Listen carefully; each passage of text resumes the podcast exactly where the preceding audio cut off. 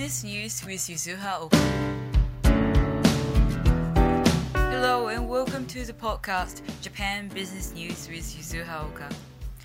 I am Yuzuha. I am a Japanese journalist based in Tokyo have produced content for BBC, Reuters, ABC, and more. In this podcast, I'm going to pick up one business news each day from Japanese publications. So today's news is about RCEP talks in Kobe. RCEP is a trade deal. It stands for Regional Comprehensive Economic Partnership.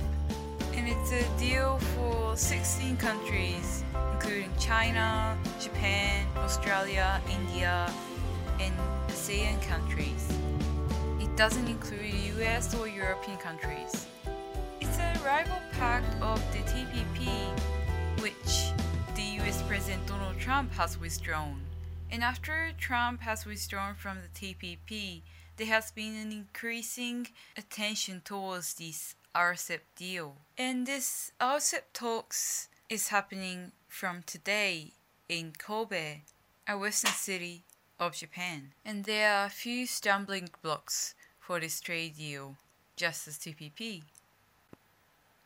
I am looking at an article by NHK. According to that, this RCEP deal, in terms of the GDP, it will consist of around 30% of the whole world. And in terms of population, it accounts for the half of the world's population. So it's gonna be a gigantic deal. And this trade deal negotiation has started in 2013 and it's been struggling ever since. But the importance of this trade deal has become has grown since this rise of protectionism all over the world, including the Donald Trump's winning in the US election, Brexit in the UK, and the rise of far right politicians in Europe and also in Australia. So according to the article by NHK, Japan's position for the RCEP is that Japan is aiming for better deals for Japanese companies.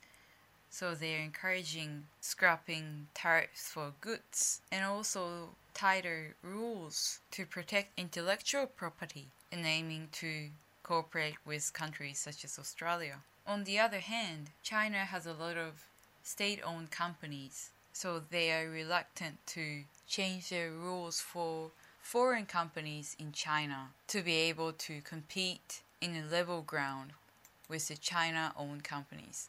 In, terms of India, they're reluctant for getting rid of tariffs for goods because their manufacturing industries are not strong enough to compete against overseas.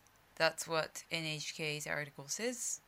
If you look at the Bloomberg article, it says that India is pushing for the services sector liberalization because that sector contributes over 50% to its GDP. And also it says Australia is keep pushing the TPP and aiming to proceed with the TPP without the US. Japan ratified the TPP pact even though Trump eventually withdrew from the pact. So the RCEP trade deal talks have started in Kobe from today and it lasts until 3rd of March this Friday. It seems there are a lot to talk about, and it's not too easy for these 16 countries to come to an agreement any soon. That's it for today. See you tomorrow.